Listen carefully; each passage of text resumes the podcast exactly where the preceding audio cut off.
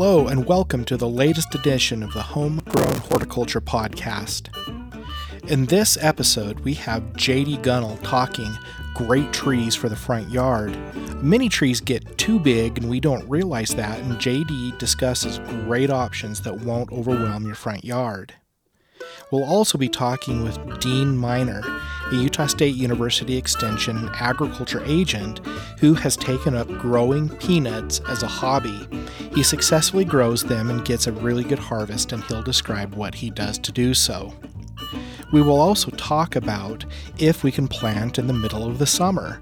There's a misnomer that many people believe, thinking that they can't plant trees and shrubs and perennials in July and August, but that is not true. As long as you take care and water correctly, you can plant all summer long, and we'll discuss more of that. And finally, we have Utah State University Extension intern Annie Smith discussing a new recipe. She modified standard Peshwari naan and used local tart cherries and almonds to bake a delicious recipe.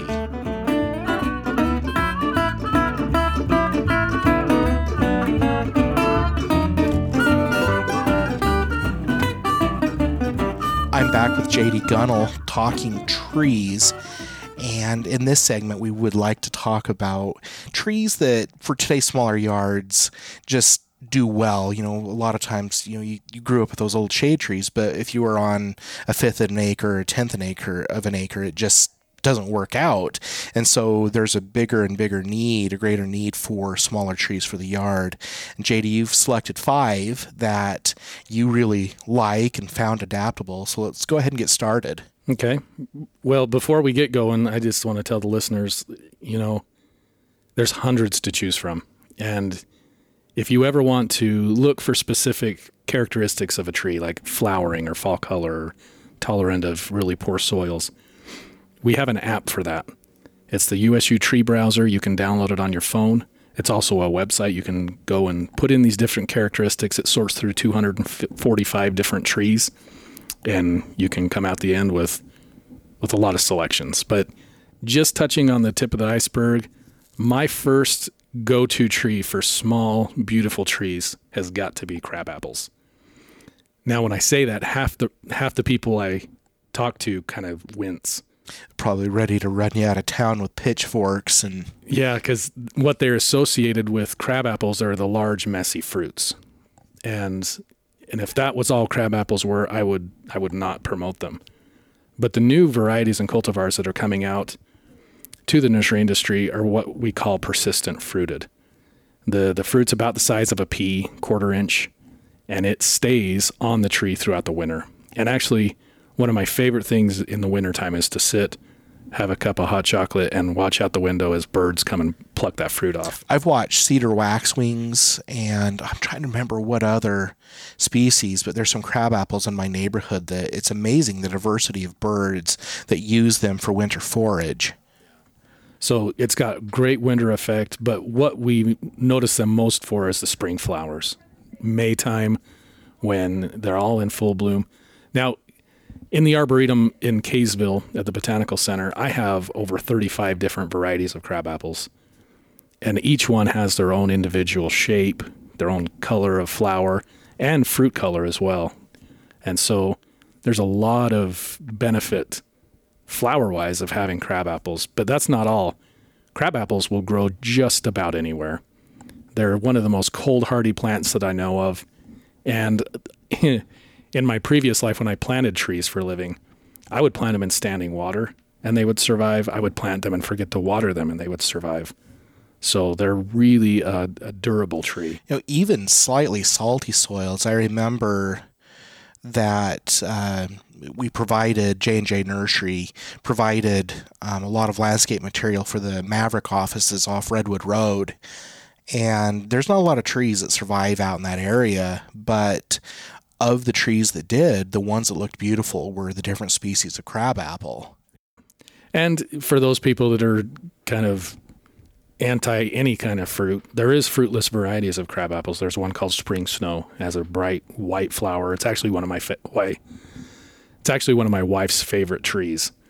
And so Hence, it's one of your favorite trees. Yeah, that's right. It will be in my yard. Um, I've actually the spring snow crab apples down at the Burger King coming dropping down out of Sardine Canyon. It was always fun watching those bloom.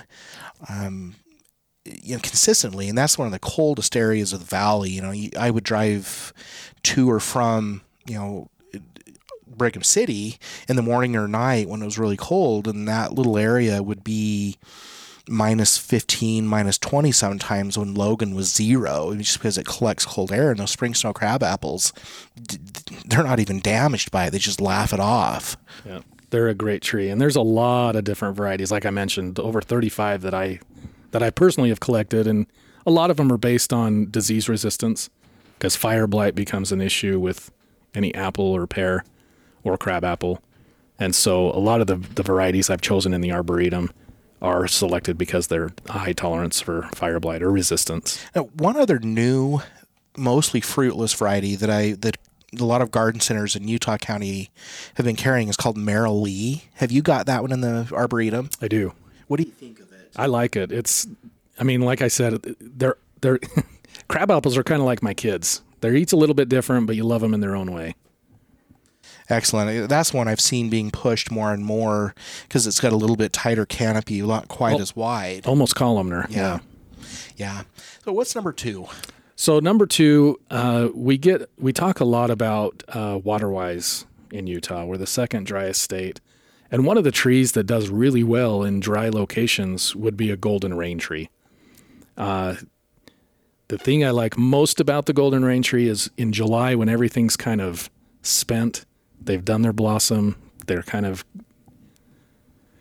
they're kind of sitting there waiting for the heat of summer. That's when this tree actually kicks into gear and it blooms, has panicles of, of yellow flowers that dangle. Those flowers uh, turn into those kind of paper lantern, almost uh, Japanese lantern like seed pods. And so they're really pretty trees. They have a really nice fall color as well. Um, the ones the one downside to the the golden rain tree is those seeds are viable, and so you can get some little baby rain trees at, at the bottom of the tree, but that's not a big issue. I just pluck them out. Pluck them out, mow them off if they're in the lawn. The golden rain tree I have seen grown amongst junipers that maybe were watered once a month, and they seem to be perfectly happy.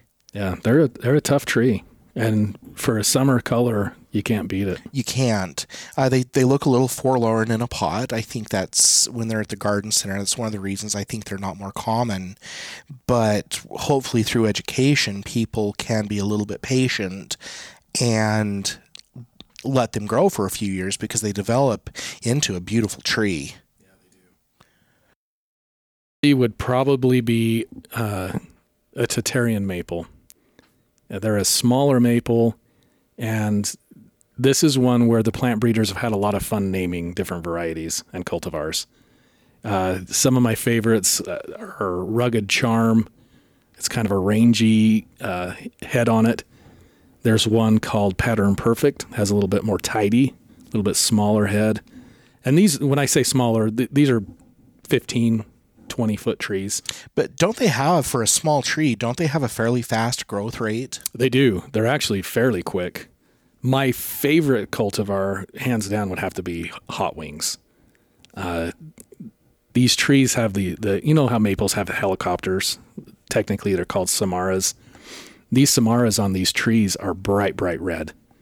And so, July, again, when things are looking drab, it almost looks like these small maples are in full bloom with bright red flowers, but it's just these seeds hanging on the tree. They are very drought tolerant as well, but they they tolerate a lot of different soil conditions. They seem to, and aren't they better, uh, more resistant to iron chlorosis, or better able to uptake iron out of the soil as compared to many other maples? Yes, they are. And the the tree that they're very similar sized with is an amur maple, and amur maples are, in my opinion, a horrible choice.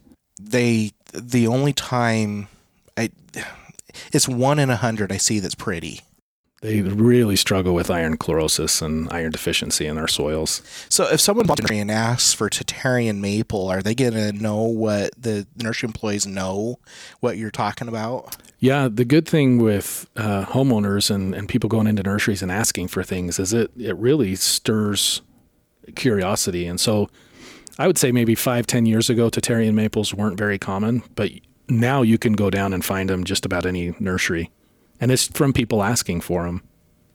Yeah, and I, they're one that I've grown on a limited basis. I've seen them in several locations up at BYU, and they're really quite pretty trees. And among the maples, there's some I don't recommend, many I don't recommend, but this is one that I actually agree with you here. They're definitely in my top five to plant that are underused but readily available. So Another one that I have to highlight just to stay married would be the saucer magnolia. Uh, this is one that my wife fell in love with when we visited the South. And it is a southern tree, so you wouldn't think it would do very good here, but they grow great. They're cold hardy uh, to a zone, hardiness zone four. Uh, they have the really big pink flowers, almost the size of my hand. And they'll, one of the earliest blooming trees out there which can be a problem. It's almost like an apricot where they bloom so early if we have a cold snap, those flowers will freeze. So some years we don't get the flowers, but most years you can. And they are spectacular when they bloom. When they're large, you know, it, it takes a you know sometimes 20 or 25 years but on a, a larger and i'm talking maybe a 20 to 25 foot tree when they do go into blossom there's really nothing more beautiful in the spring tree wise so they're very fragrant. Uh, they are a bit slower growing. Uh, most people grow them as a large shrub, not knowing that they're going to be tree size eventually. So keep that in mind with the, the plant tag. When it says it's going to get 25 feet, it will. Just give it time and space.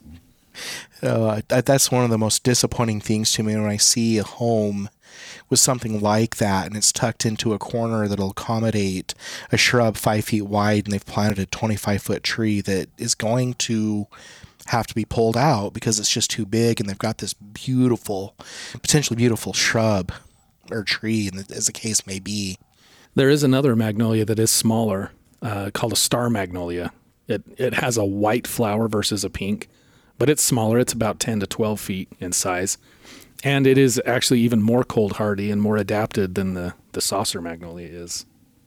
That's one that I think people should also plant more is that both of them, those magnolias, and there's several hybrids that are very pretty too. But you know, the one thing I think that I guess I'm playing the devil's advocate here, but they tend to be a little more expensive up front in the garden centers. You see a five gallon or a number five pot, you might pay thirty to fifty dollars for it, but it's one of those trees or shrubs that will be around in fifty years. They, yeah. they don't, they're disease resistant and they have longevity. Now, like I said, I had to talk about this one because of my wife. Uh, she told me in no uncertain terms if you're any kind of a horticulturist, you will have one of these in your forever house. And coming to Cache Valley, I was a little worried. Uh, we have one on campus though that that does great. It is a little bit protected next to a building, so to avoid the early bloom that can sometimes happen on the south or west side of a building, I actually tucked my magnolia on the north side of my house where it stays cooler longer. It'll bloom out a little bit later and I think we're going to have success and a happy marriage. I think you will. I, you know, I, I know you've got a little bit of elevation on your home, but I seen, I've seen them in Wellsville and Hiram on a limited basis, and especially downtown Logan, which is probably a little warmer, but I, I think they do fine, just like they do on the Wasatch Front. And it's more a factor of the early frost and not cold hardiness that seems to get them.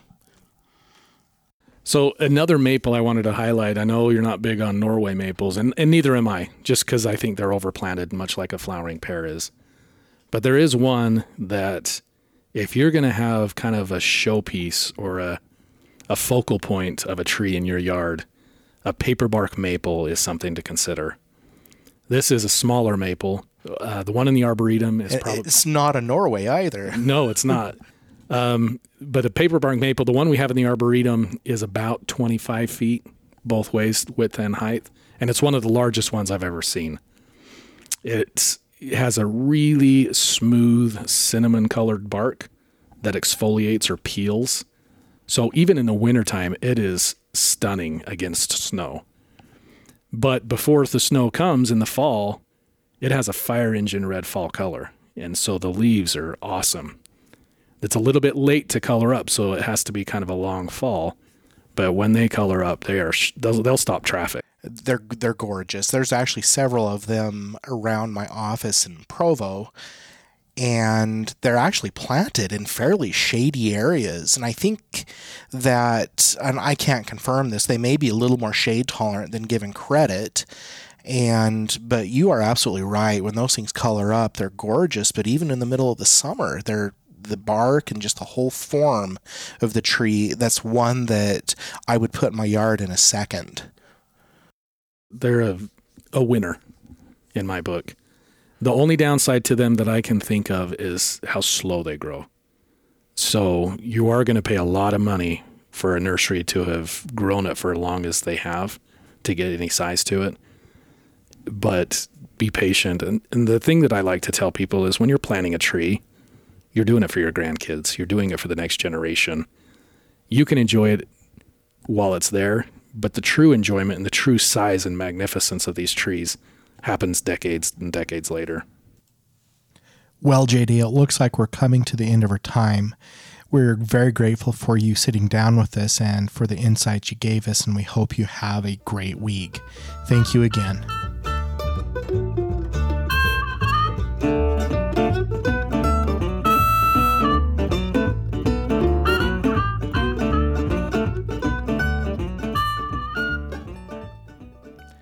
So, Dean, what motivated you to grow peanuts?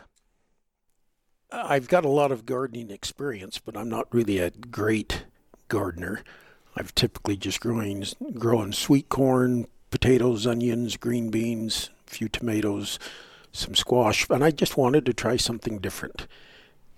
So this was one that you had never grown before, I'm assuming. I had never seen a real peanut plant.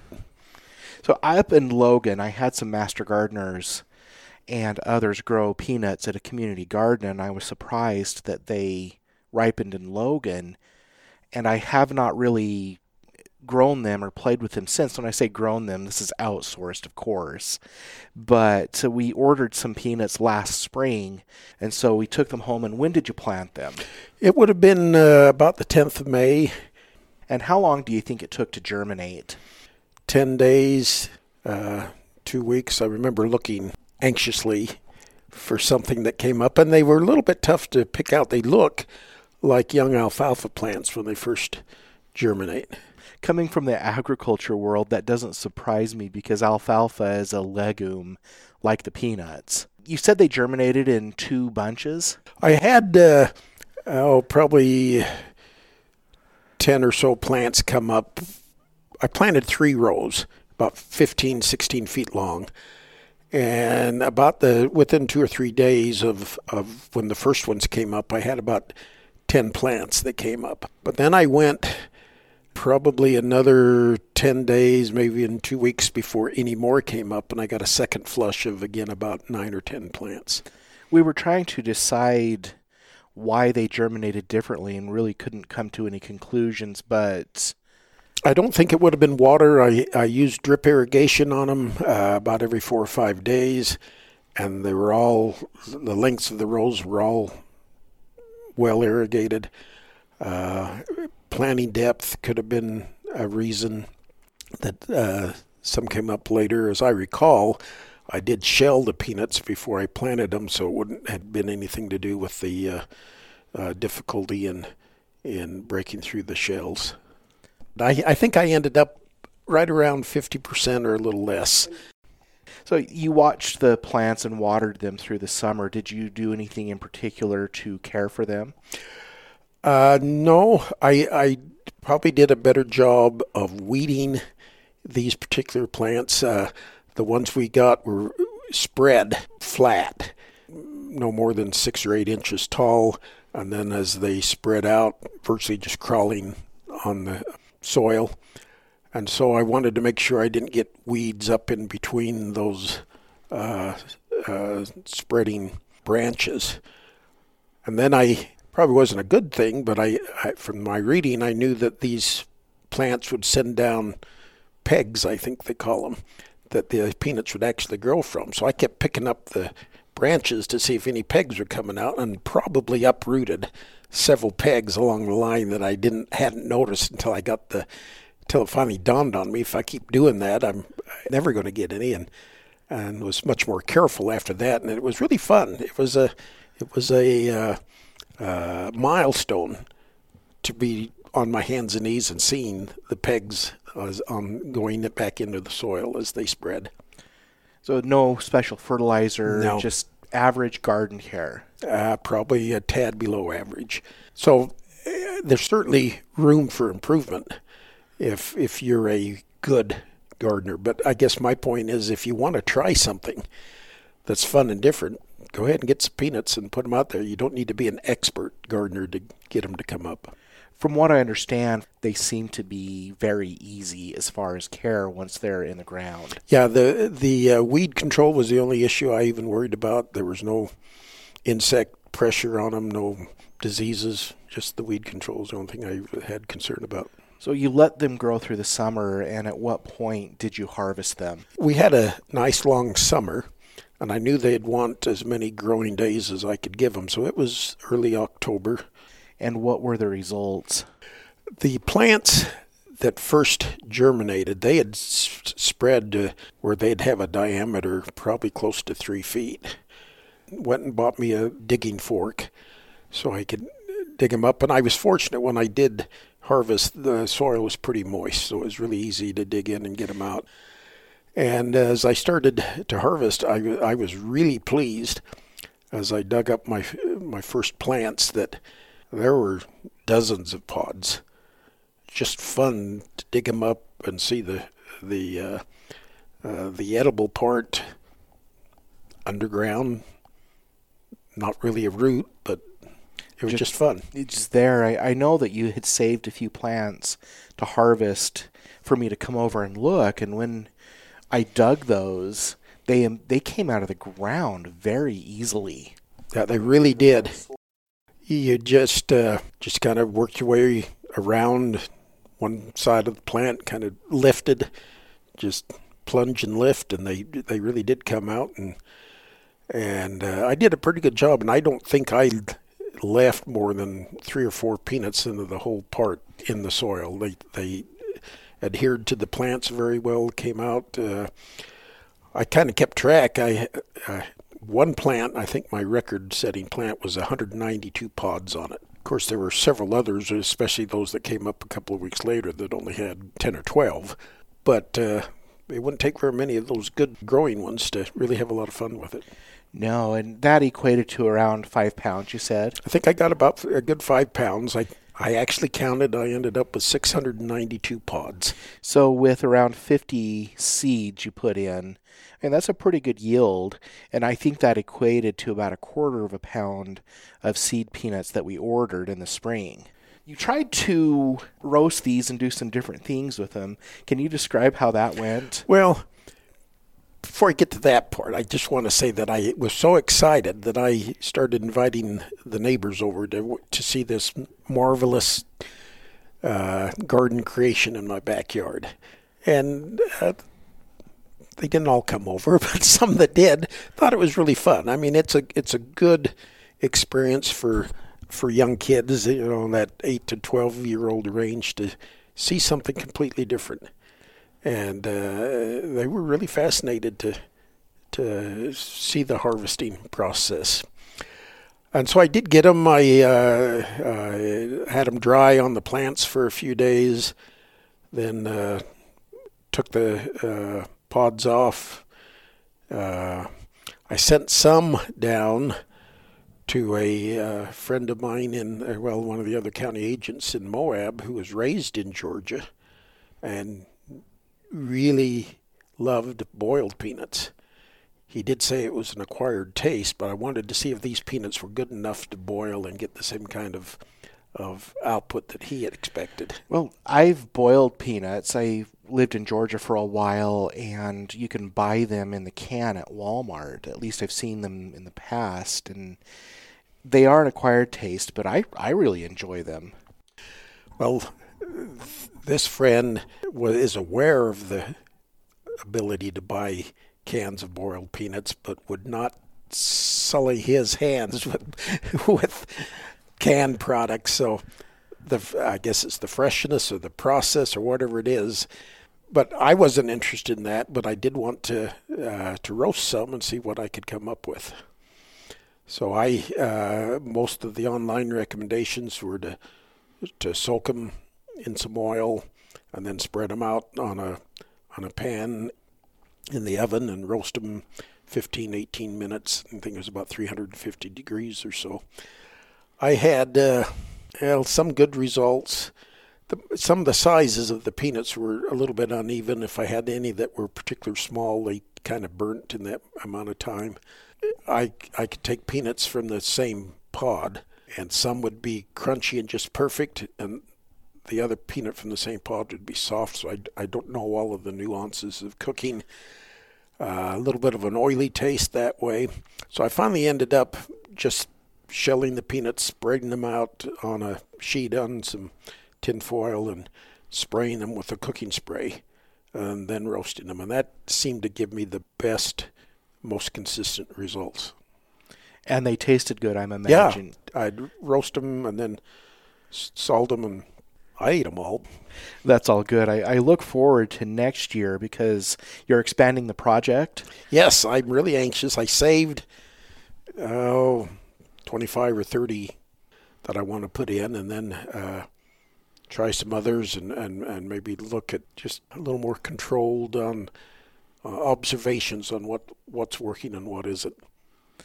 So to grow these, and we should have mentioned this before, the technique is actually very similar to growing potatoes. Mm-hmm. And so if you've grown potatoes, you can grow peanuts, and if you have the kind of soil, then you know both of them require about the same kind of texture to where you need to be able to dig in things, but they're really just not hard. You know, just uh, uh, I think it's eight or ten inches apart. And you put a I I think I only put a couple of two or three seeds in each of mine. Some might recommend more and then thin.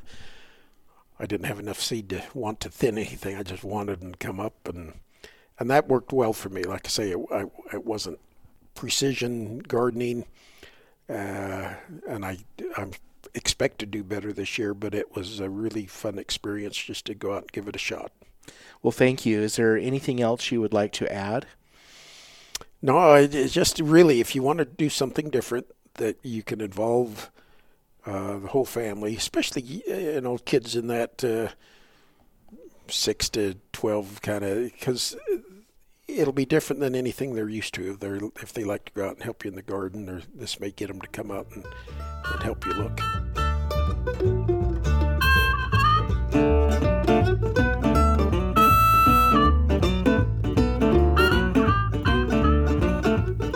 For the question of the week, we have been getting a lot of calls about if you can plant landscape plants, so trees, shrubs, or perennials, during the middle of the summer.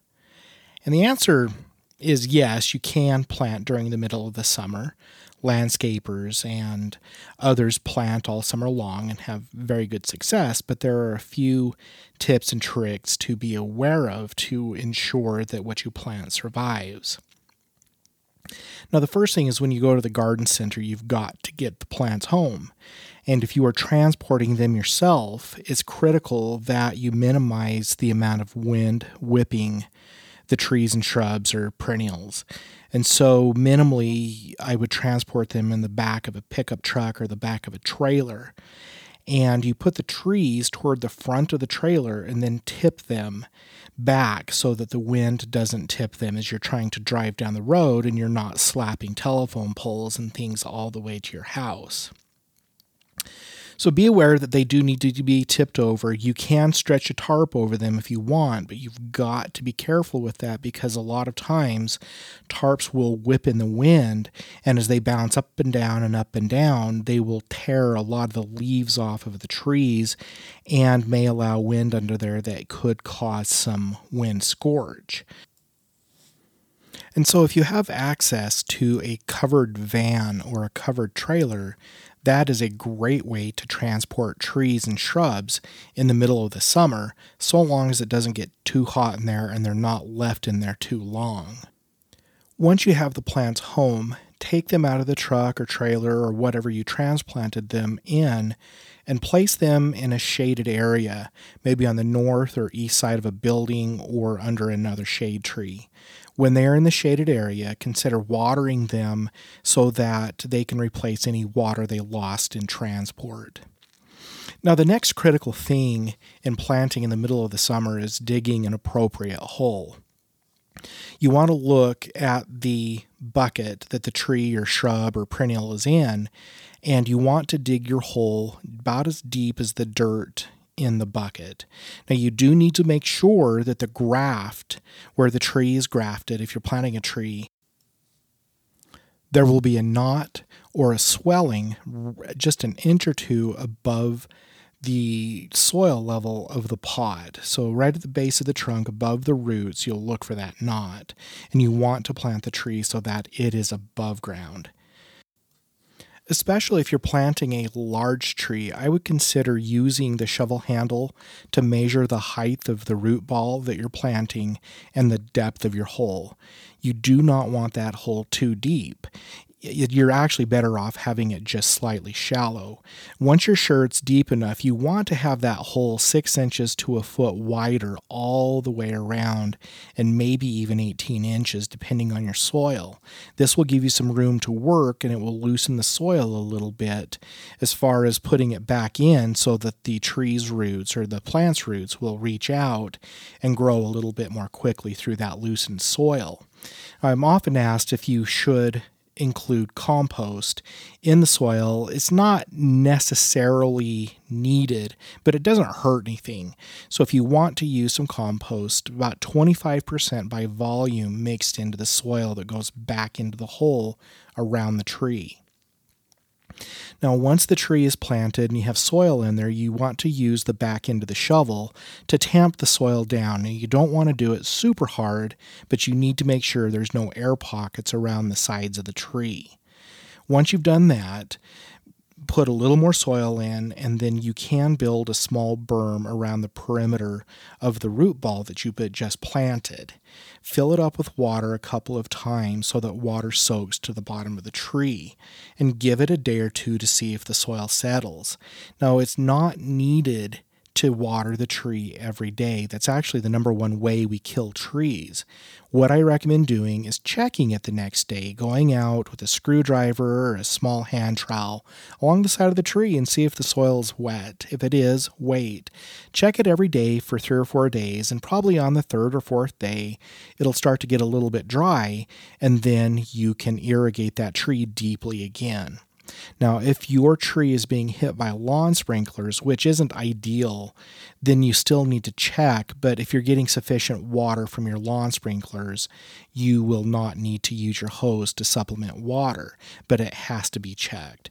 So, as long as you don't drown your tree through the summer, and you don't let it get bone dry, the tree will do fine. It'll actually be happier in your soil longer term than what it would have been in the pot.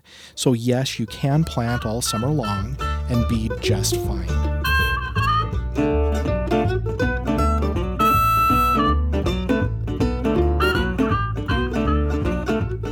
We are back with Utah State University intern Annie Smith, and she's been cooking again. What did you cook this time?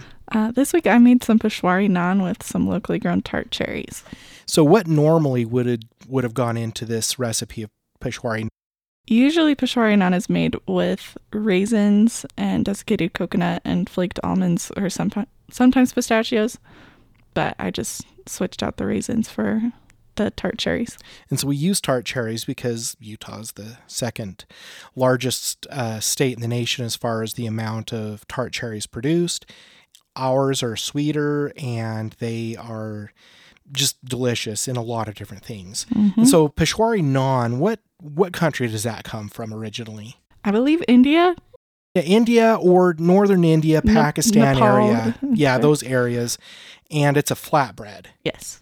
And so what did you do to prepare the dough? It was super easy dough. It's just, um, I think it's two and a half cups of bread flour. I just use normal flour, um, some yeast, a little bit of salt, water, and then 150 milliliters of natural yogurt. I just use Greek yogurt. Just mixed it all together and then let it rise for an hour and a half, two hours. So what does 150 milli- milliliters translate to into cups? something well i don't know into cups but the serving sizes that they sell like a single serving size of greek yogurt at grocery stores are usually 150 milliliters and i just landed on that when i was looking through harmon's to find some Okay. So it was just a great. single serving container. Yeah. Okay. i bet it's about uh, three quarters of a cup or something Okay. like that That's all good. So you put the dough together and how long did you let it rise?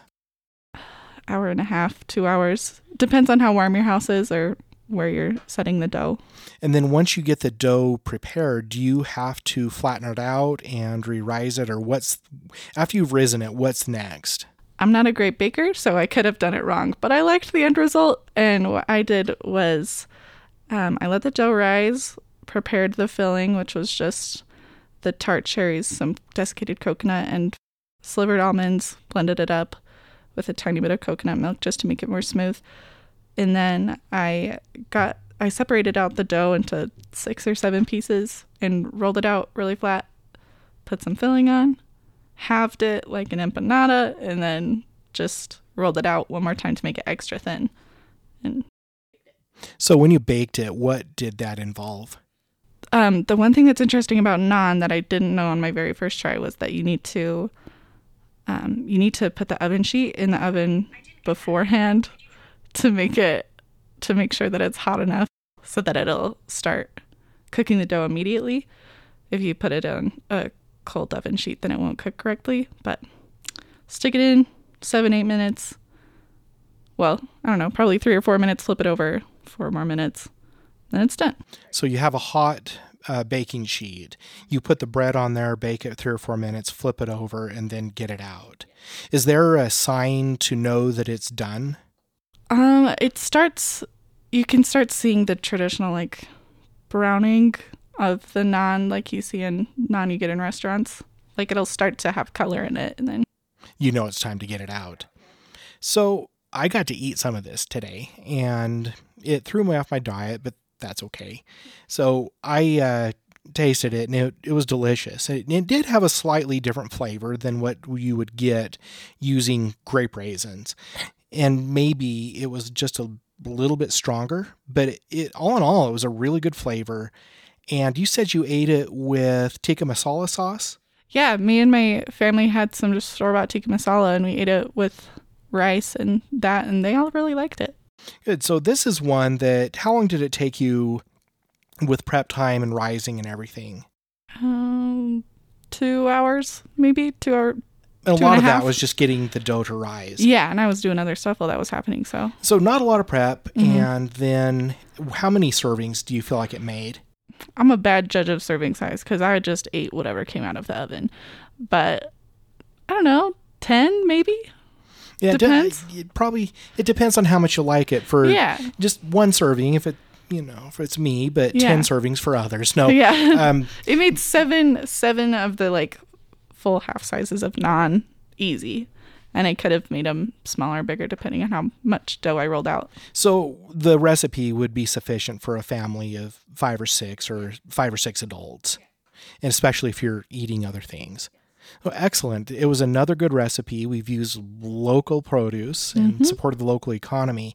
Now, one other thing we should mention is we use the almonds. You can theoretically grow those here, especially in mm-hmm. our bench areas. They do struggle a little bit sometimes. They can freeze, especially the blossoms. But it was one we could theoretically use. Mm-hmm. We did not use the um, hazelnuts because we couldn't find them. Mm-hmm. And I was going to use hazelnuts because those are one of the easiest uh, nuts here to grow, especially if you're doing American or hybrids. Mm-hmm. But we just couldn't find them. And so the next most local thing was the almonds because walnuts would have overwhelmed Yeah. the flavor. Yeah, I think so too. Well, thank you very much. Mm-hmm. It tasted great, and we look forward to next week. Great. This podcast is a production of Utah State University Extension.